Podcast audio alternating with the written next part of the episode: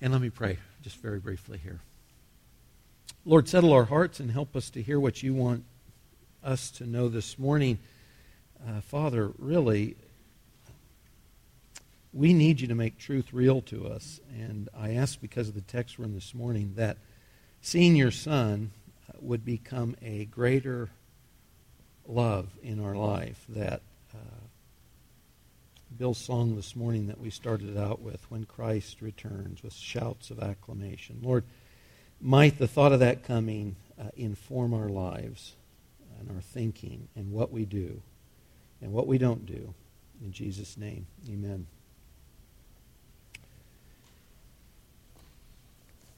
You know, there are some issues that are sort of so uh, divisive that you can just predict an argument if you open the door. So, if you're from an Arminian background and you want to pick a fight with a Calvinist, you just say that, you know, by my free will, the exercise of my free will, I became a Christian. And if you're a Calvinist speaking to an Arminian, you say, you know, by God's sovereign grace and predestination, I've become a Christian. This argument's been going on about 500 years, at least since the time of Luther. So if you want to pick a theological fight, just bring up election and free will. It's just a given. Dust hasn't settled on it and probably won't till we see Jesus face to face. Now, I don't know if it's a close second or a distant second, but there's another issue you can bring up that's sure to let sparks fly too, and that has to do with the rapture of the church and the second coming of Christ. The rapture of the church and the second coming of Christ.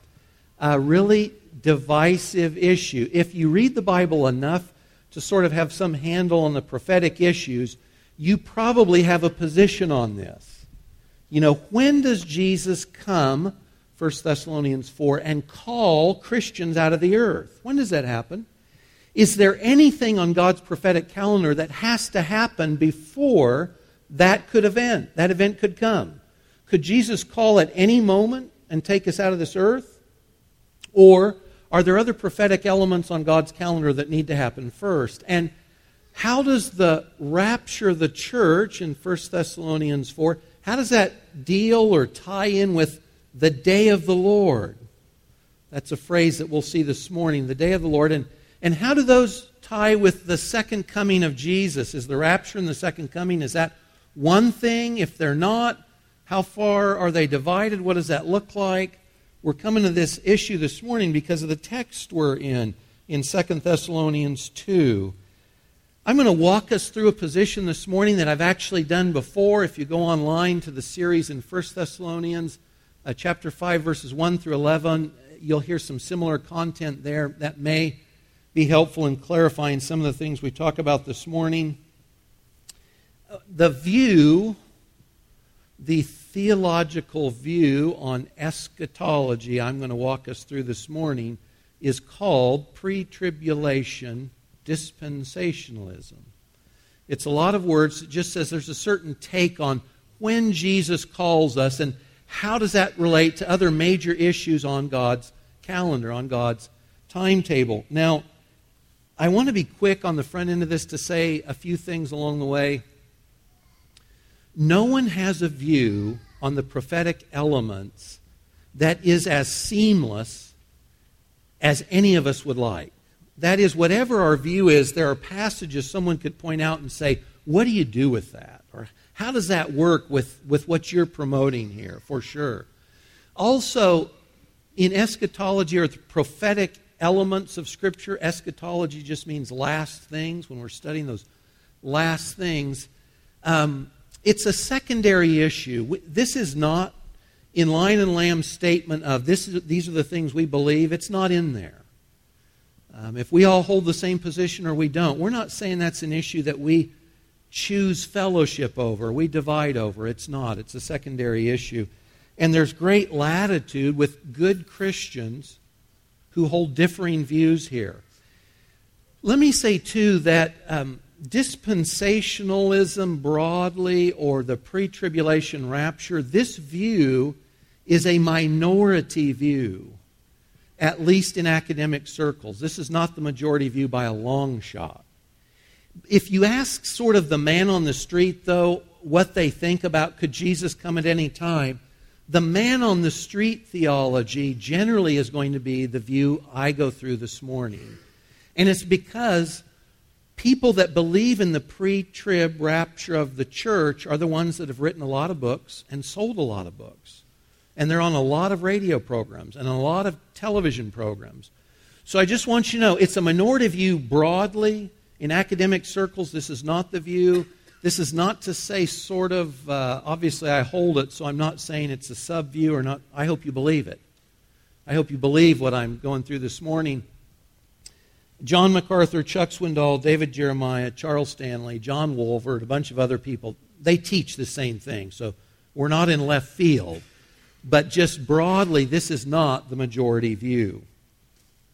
Will make some sense. And hopefully, when we're done, whether you absolutely agree with this or not, you'll know what this viewpoint says about the rapture of the church, the day of the Lord, and then what would follow that, the second coming of Jesus Christ. So, that's just a long introduction. Apologies for that. Into Second Thessalonians chapter 2. We'll read this morning verses 1 through 8, and if you have a study sheet, that's the Holman Christian Standard Bible translation you've got. We'll really only be touching on the first three verses here. Next week, we'll look at this same passage and extend it just a little Lord willing, to look at the man of lawlessness that's brought up in the text today. So, reading from 2 Thessalonians 2, Paul says, Now concerning the coming of our Lord Jesus Christ and our being gathered to him, we ask you, brothers, not to be easily upset in mind or troubled, either by a spirit or by a message or by a letter, as if from us, alleging that the day of the Lord has come don't let anyone deceive you in any way. That day will not come unless the apostasy comes first, and the man of lawlessness is revealed, the son of destruction. He opposes and exalts himself above every so called God or object of worship, so that he sits in God's sanctuary, publicizing that he himself is God. Don't you remember that when I was with you, I told you about this? And you know what currently restrains him, so that he will be revealed in his time. For the mystery of lawlessness is already at work, but the one now restraining will do so until he is out of the way. Then the lawless one will be revealed. The Lord Jesus will destroy him with the breath of his mouth and will bring him to nothing with the brightness of his coming. Now, before we jump into this text specifically and the issues that it brings up, it is an interesting thing to note that Paul was in Thessalonica for a very short time. If you remember the story in Acts, it gets so hot and heated in persecution, the church wants him, the brand new church, wants him to leave because they think it'll get quieter with Paul's departure. And it does, which is not to say they're not suffering, but Paul was there only very briefly. And yet, the key concerns they're asking Paul about are prophetic issues. And that means that Paul, in this very brief time, proclaiming the gospel, proclaiming Jesus Christ in this town, he was bringing up prophetic issues in that context.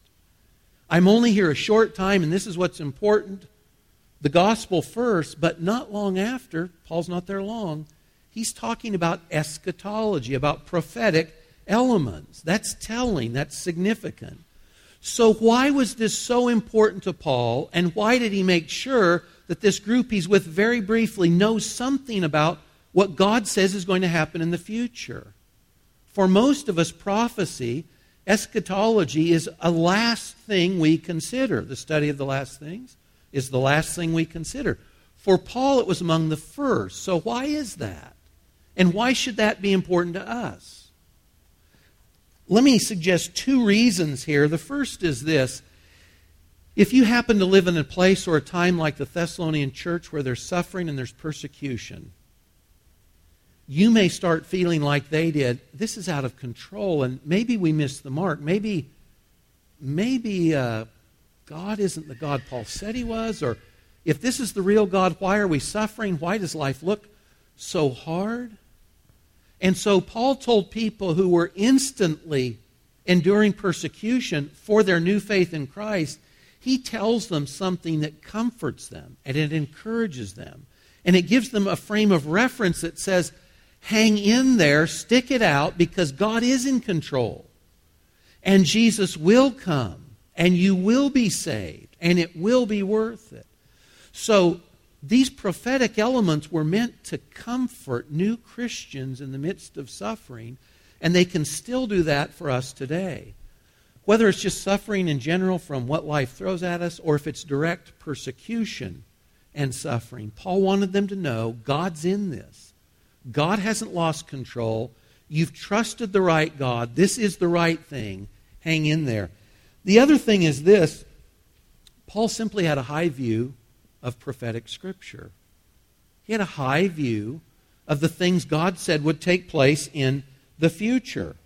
If you talk to most Christians today, no show of hands this morning, do you have a, a theology of the last things? Do you, do you have a, have you worked this out, how you think these prophetic scriptures come to pass? Most of us say things like, you know what, it's just too complicated.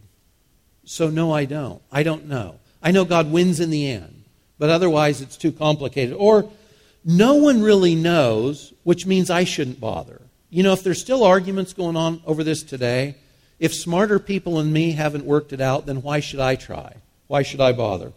And I don't see how it applies to my life. There's all kinds of reasons why we sort of put eschatology as a real secondary issue when for Paul, this study of the last things was actually one of the first things he taught these new Christians. So I would just challenge us that our view of the prophetic elements of Scripture should match Paul's and God's. And if you do a count of the verses in the Bible that have to do with the prophetic issue, they're almost one third of the Bible. So God talks a lot about future things. That's important to him. It should be important to us also. Last on this, in the big picture, God means for prophecy to encourage us and to draw us closer to Himself. In Isaiah, and I think you've got these references on your study sheet, in Isaiah particularly, God says over and over and over again, He says, You'll know I'm God because I'll tell you what happens before it does. And if you can find another God who can do the same thing, you could trust him too. But I'll prove I'm God because I'll tell you what happens before it happens. Over and over in Isaiah, the second half of Isaiah.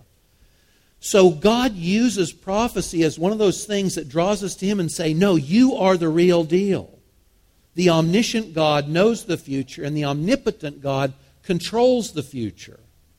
So God said through Isaiah, it's important for you to understand I display my power, my omniscience, my omnipotent, that I am who I said I was through fulfilled prophecy.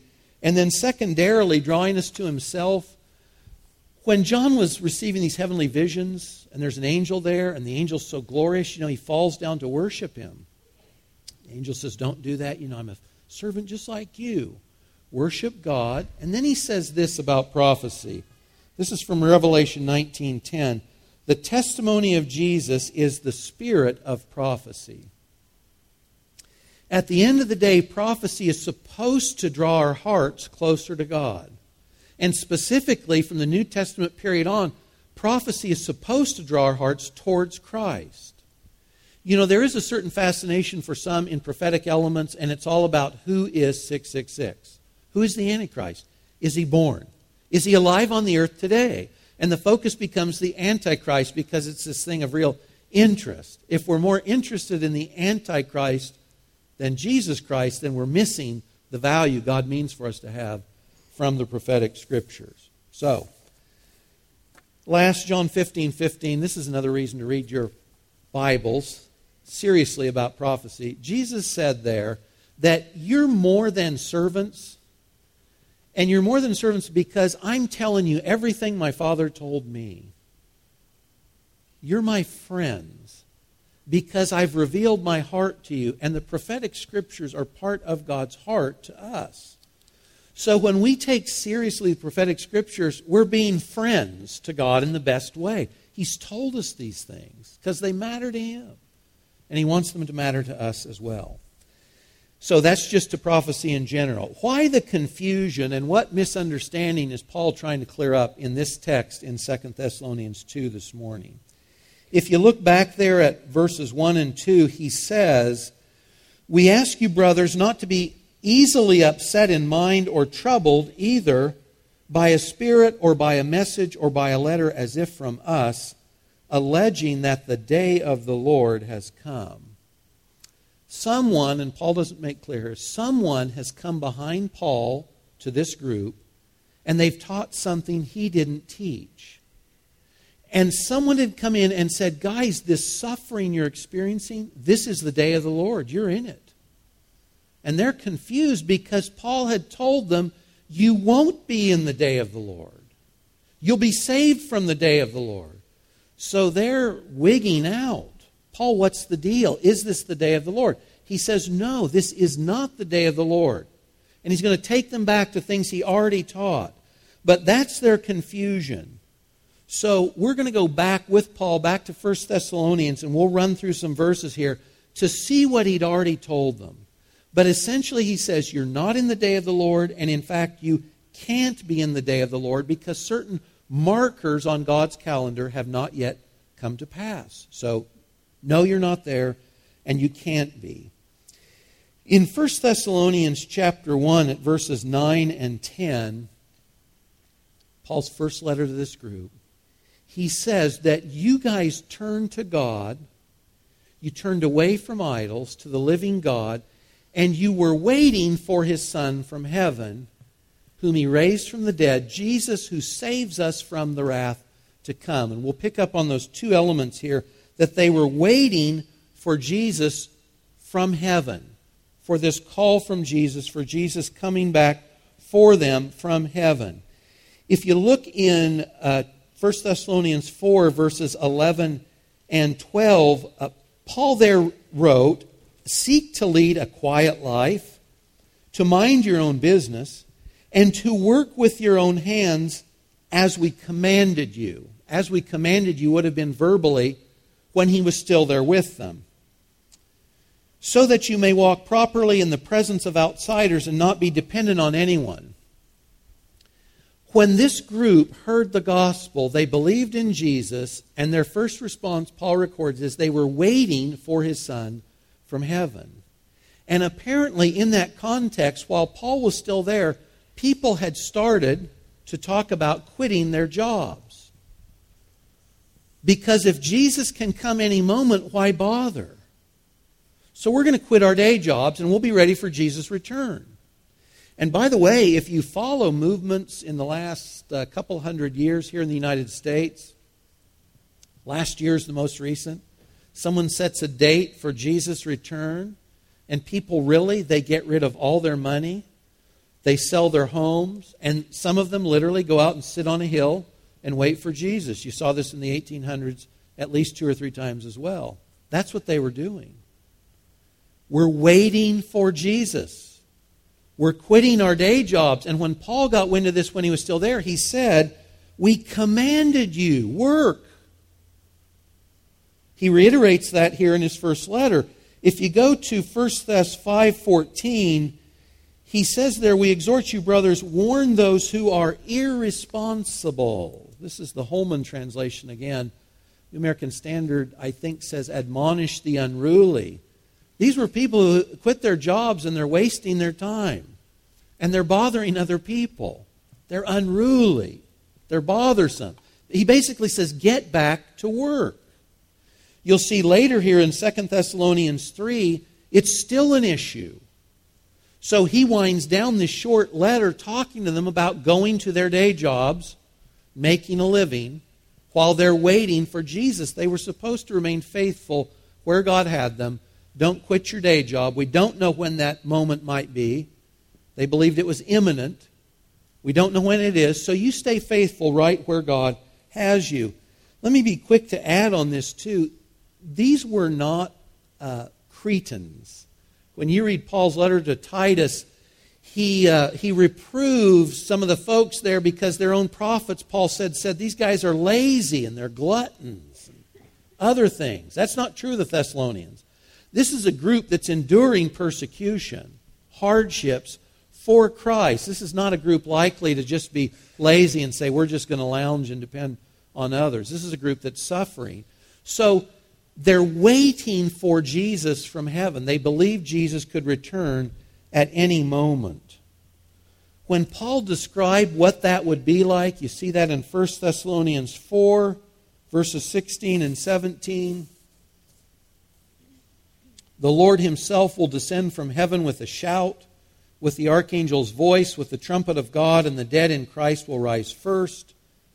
Then we who are still alive will be caught up together with them in the clouds to meet the Lord in the air, and so we will always be with the Lord. If you hear the term rapture today, that's usually the term that, that we use. Here in the English, it says caught up. In the Greek, that's harpazo. And when the scriptures were being translated into Latin, it was rapturo. That's why we say rapture. That's based on the Latin word. But it means to be seized. It's as if a hand from heaven reaches down and grabs us and lifts us up. And that's the rapture, the harpazo. That's what they're waiting for. And Paul says, this is what it'll be like. 1 Thessalonians 4. So this was a group of people waiting for Jesus' imminent return. So, so focused on that, so convinced of that, they were quitting their jobs. That's one element. The other one you see back in 1 Thessalonians 1.10 is Paul told them, you're going to be saved from the wrath of God. You're going to be saved from the wrath of God. Now, if you look in chapter 2, verse 14, and chapter 3, verses 3 and 4, you can see that Paul had told them, guys, you're Christians, you're going to suffer for Christ's sake. You are going to suffer. What you won't suffer is the wrath of God. You're going to suffer for Christ, that's a given. What you won't suffer is the wrath of God. In the context of the day of the Lord in 1 Thessalonians 5. If you're in your Bible, you can look there at verse 2. Paul's talking about the day of the Lord. And then at verse 5, he says, God did not appoint us to wrath, but to obtain salvation through our Lord Jesus Christ. Paul uses this term wrath and the day of the Lord interchangeably, and he taught that the Thessalonians would be saved from God's wrath in the day of the Lord. that's why they're distressed. Paul, if this is the day of the Lord, we missed something. We thought we understood this from you. You're saying someone else is saying now something entirely different. What gives? Where are we? Paul says, No, you'll be saved from God's wrath in the day of the Lord. So, these believers believed at least three things Jesus could return for them at any moment. We call that imminence. They would be caught up to meet Jesus in the air along with believers who'd already died in a resurrection, and they would escape a time of God's wrath, Paul also calls the day of the Lord, that would follow their being caught up with the Lord. In Second Thessalonians, here, Paul makes clear that the day of the Lord could not have come because two things haven't happened. And by the way, you cannot believe in what we call imminence, that Jesus can return at any moment, if there's anything else on God's calendar that has to happen first. And related to the day of the Lord, Paul says that day cannot come. It cannot come, it will not come, unless two things happen first. This apostasy comes first, verse 3. This falling away or this rebellion and the man of lawlessness is revealed. So Paul says, guys, look, anything else aside, the day of the Lord can't be here unless these things have happened. This general rebellion against God, think of Psalm 2, and this man of lawlessness that we'll talk about just a little bit more here in a minute, appearing and being revealed to the world. The day of the Lord can't happen unless this happens first. So, so just to be clear, you cannot biblically or logically believe Jesus can come at any moment if there's anything else on God's calendar that must happen first. Does that make sense? I would be waiting for the incidents before Jesus coming so that I'd know, okay, maybe he's around the corner. So you cannot believe in imminence. Jesus can return at any moment if anything else is on the calendar in front of that. Now, to the specifics on the day of the Lord, hang in there. I know this is a little dry. It's a little, uh, it's sequence and it's a number of texts we probably don't read very often. Uh, Paul says there, Second Thess 2, alleging that the day of the Lord has come. Verse 3, that day will not come. So, what is the day of the Lord? What is it? What is Paul referring to? If you were among the few Jews in Thessalonica that Paul had spoken to originally, this would be a familiar term to you because it's used repeatedly in the Old Testament 23 times in the Old Testament, most frequently in Zephaniah and Joel, six and five times, respectively. It's used five times in the New Testament. And other terms are also used to describe the same time period that day or the day, sometimes the day of Christ Jesus. You can look these up, and what you'll see is this. In almost every use, this refers to a time of God pouring out really hard judgments on people on the earth. Some of these have already happened. So if you read Isaiah 13, God calls this period that was future, when Isaiah said it, the day of the Lord. And it describes the destruction of Babylon by the Medo Persian Empire. It describes it before it happens. And God called that period the day of the Lord. And what was it? Well, it was a time of great judgment. And Babylon was overwhelmed by the Medes and the Persians. And that was sort of a taste of what the day of the Lord would look like in the future. I want to read through just one passage here so you get some sense of what the Jews understood and what Paul understood. The Old Testament had spoken about the day of the Lord. This one's from Zephaniah 1, verses 14 through 18. Zephaniah wrote, the great day of the Lord is near, near and rapidly approaching. Listen, the day of the Lord, the warrior's cry is bitter, a day of wrath, a day of trouble and distress, destruction, desolation, darkness and gloom, clouds and blackness, a day of trumpet blast, battle cry. I will bring distress on mankind. They will walk like the blind because they have sinned against the Lord. Blood poured out. Their silver and their gold will not be able to rescue them on the day of the Lord's wrath. And you'll see repeatedly in these Old Testament examples, the day of the Lord is the day of God's wrath. The whole earth will be consumed by the fire of his jealousy. He will make a complete, yes, a horrifying end of all the inhabitants on the earth.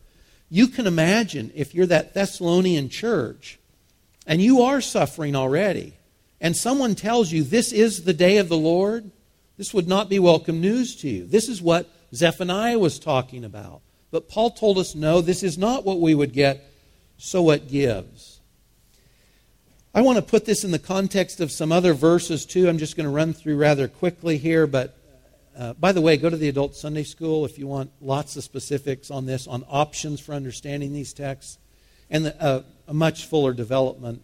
We're, we're only sort of hitting high points here this morning. In Daniel 9, there's a prophecy called the uh, 77s or 70 weeks. In the Hebrew, it just means 70 periods of seven. Most assume these are periods of years. Daniel had been praying, the angel sent to him, and the angel gives him this prophecy. We do know, do we need a fan on, guys? Do can we turn a fan on? Uh, the exhaust fan? Uh, yeah, I think the room will be locked, but yeah, it's a little stuffy. The angel told Daniel that God has set a calendar, God's got a timeline, and God's going to tell you what it is. And here it is Daniel 9, starting at verse 24. 70 weeks, 70 periods of seven. Again, we assume these are years. So 490 years total are decreed about your people, that would be the Jews, your holy city, that would be Jerusalem, from the issuing of the decree to restore and rebuild Jerusalem. And you guys let me know if you can hear okay in the back with the fan on. because Brent can turn it up. We're good. Okay. Uh, from the issuing of the decree to restore and rebuild Jerusalem until Messiah the Prince will be seven weeks and 62 weeks. This would be a total of 69 periods of seven, 483 years. After those 62 weeks, the Messiah will be cut off and will have nothing. That would be the crucifixion. The people of the coming prince, that's not Jesus, that's not the Messiah, the people of the coming prince will destroy the city and the sanctuary. The group that destroyed the city and the sanctuary historically, of course, were the Romans. Now, at verse 27, he says, He, that coming prince, this is the person we typically would call the Antichrist, the coming prince will make a firm covenant with many for one week, one period of seven. And that's what we've got left in Daniel's prophetic calendar. We've got one seven year period left. There's going to be a covenant for one week, but in the middle of the week, three and a half years in, he will put a stop to sacrifice and offering and the abomination of desolation will be on a wing of the temple until the decreed destruction is poured out on the desolator. So you got this very, very specific time frame God gives Daniel through this angel to say there's 490 years set aside for you, your people, your city, and your Messiah. And if we take this literally and it's 70 periods of seven years total and 69 until Messiah is cut off, that'd be 483 years. So from King Artaxerxes' decree in Nehemiah 2, verse 1, in 445 BC, that was a decree to rebuild the city of Jerusalem. Earlier decrees had allowed the Jews to rebuild the temple. This was specific to the city. That was in 445 BC until Jesus' crucifixion was, guess how long? 483 years, 69 periods of seven years. 483 years. So that would mean that there's one seven year period left on God's calendar. And that last seven year period is when a coming prince that Paul calls the man of lawlessness, and John calls the beast in the book of Revelation, or the Antichrist in 1 John, he's going to come and make a covenant with the Jews that he will then revoke, and he will proclaim himself to be God. And it's this last seven year period of Daniel's prophecy, or it's at least the last half, three and a half years of that seven year prophecy, that Paul calls the day of the Lord. So, very specific timetable. That first element was all fulfilled literally you know, it's 483 years till Jesus was cut off and had nothing in the crucifixion. But there's a seven year time frame left that we have not seen. If you switch to Jeremiah chapter 30, God, there through Jeremiah, describes a time period that is called the time of Jacob's trouble. Starting at verse 7, God said, How awful that day will be there will be none like it. A time coming up of trouble that will be unique in the history of the world. It will be a time of trouble for Jacob. Jacob here is a title for the nation of Israel, his descendants. But he will be delivered out of it. It will be in the history of the world a unique time of trouble, but Jacob, Israel, will be delivered out of it or through it. On that day, this is the declaration of the Lord of hosts I will break his yoke from your neck, tear off your chains. Strangers will never again enslave him. They will serve the Lord their God, and I will raise up David their king for them. So in Jeremiah, God says there's going to be a time of intense persecution and suffering. But Israel, the nation, will survive. They'll come through, and they'll come through to a period in which a Davidic king will be raised up to rule over the nation of Israel. If you go forward to Matthew 24, this is Jesus speaking, and this is the Olivet Discourse, and the disciples had asked him, because he'd said, This temple, it's going down. And they said, Well, Lord, tell us about this. What's the time frame? What's the timetable for this? And the sign of your coming. And so Jesus began talking about prophetic future events. And starting at verse 15 there, he said, When you see the abomination that causes desolation, spoken of by the prophet Daniel, standing in the holy place, let the reader understand. You know, if you look back at Daniel and say all that was already fulfilled, there's a problem because Jesus quotes Daniel and says, This has not happened yet. It's going to be future from Jesus' time frame. It hadn't happened yet. There's a lot of things, by the way, in Daniel's prophecies that have been historically fulfilled. We know that, especially chapters 10 and 11. And it reads like a newspaper of events of the wars between uh, the Seleucid and the Ptolemaic empires in Syria and Egypt. And it's so specific that people have assumed that it was written after the fact because they said God wouldn't be this specific. But Daniel says this was prophetic in his day. So, what Jesus is talking about, he quotes Daniel and he says it's future to his time frame. That someone would stand in the temple, declare himself to be God, would desolate the temple. He says, Those in Judea must flee to the mountains. When this happens, when you see this man doing this, flee. A man on the housetop must not come down to get things out of his house. Verse 20 is significant. Pray that your escape may not be in winter or on a Sabbath. That time there will be great tribulation, the kind that hasn't taken place from the beginning of the world until now and never will. That sounds a lot like Jeremiah 30. This time in the history of the world that's unique for its period of suffering. Unless those days were limited, no one would survive but those days will be limited because of the elect. Jesus calls this time great tribulation, the worst the earth will ever see, just like Jeremiah 30. Notice, too, here it's important. The frame of reference Jesus gives is to Jerusalem, and it's to a temple, and it's to law keeping Jews. The church is not seen here the Jewish nation is seen here. They're in, the, they're in their land, they're worshiping in their temple, they're keeping Sabbath. This is not the church. When Jesus describes his second coming, at the end of this period of great tribulation, all of his references are to the Jewish nation and what's going on in the Middle East. He does not bring up the church here, though he does earlier in Matthew 18. That's significant. And last, just very briefly in Revelation, Jesus addresses the churches in Revelation chapters 1 through 3. Chapter 4, John is called up from earth to heaven, and for two chapters, he's part of this group of worshipers in heaven, worshiping the Lamb of God. When God descends to the earth again in this vision, in these prophecies at chapter 6, through chapter 18, the church is not present again.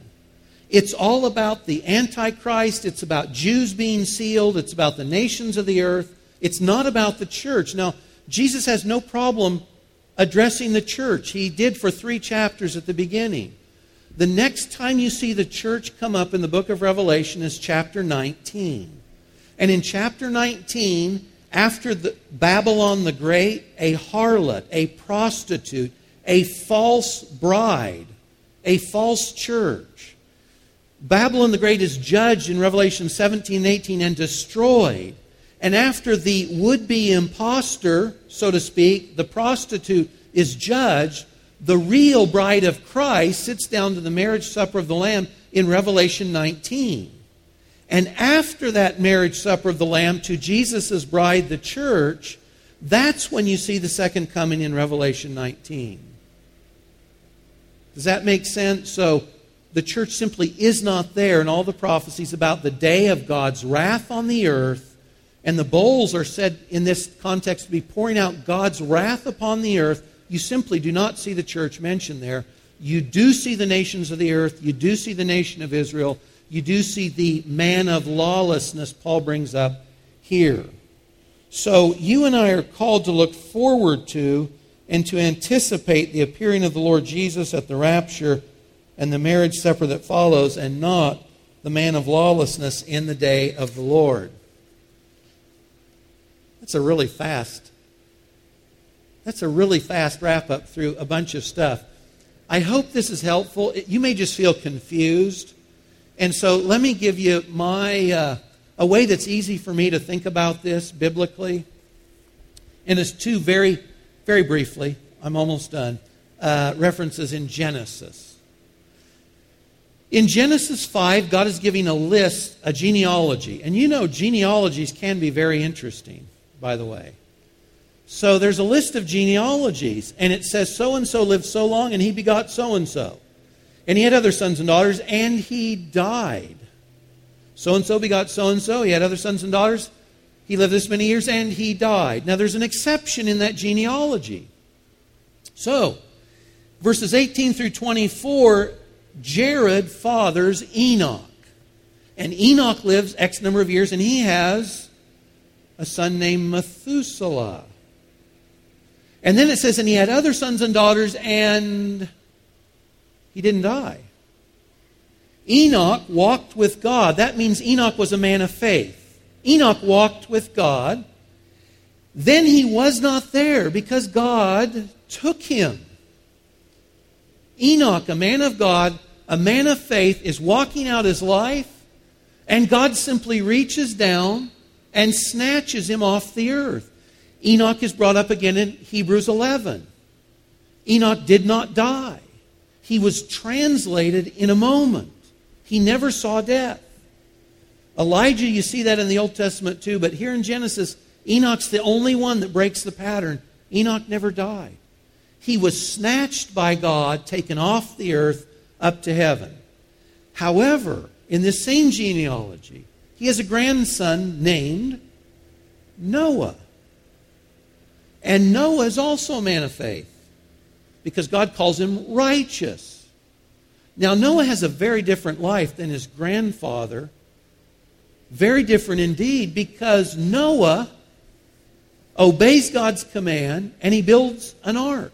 And he and his family get on. And Noah and his family, they endure the wrath of God being poured out on the earth in the flood waters.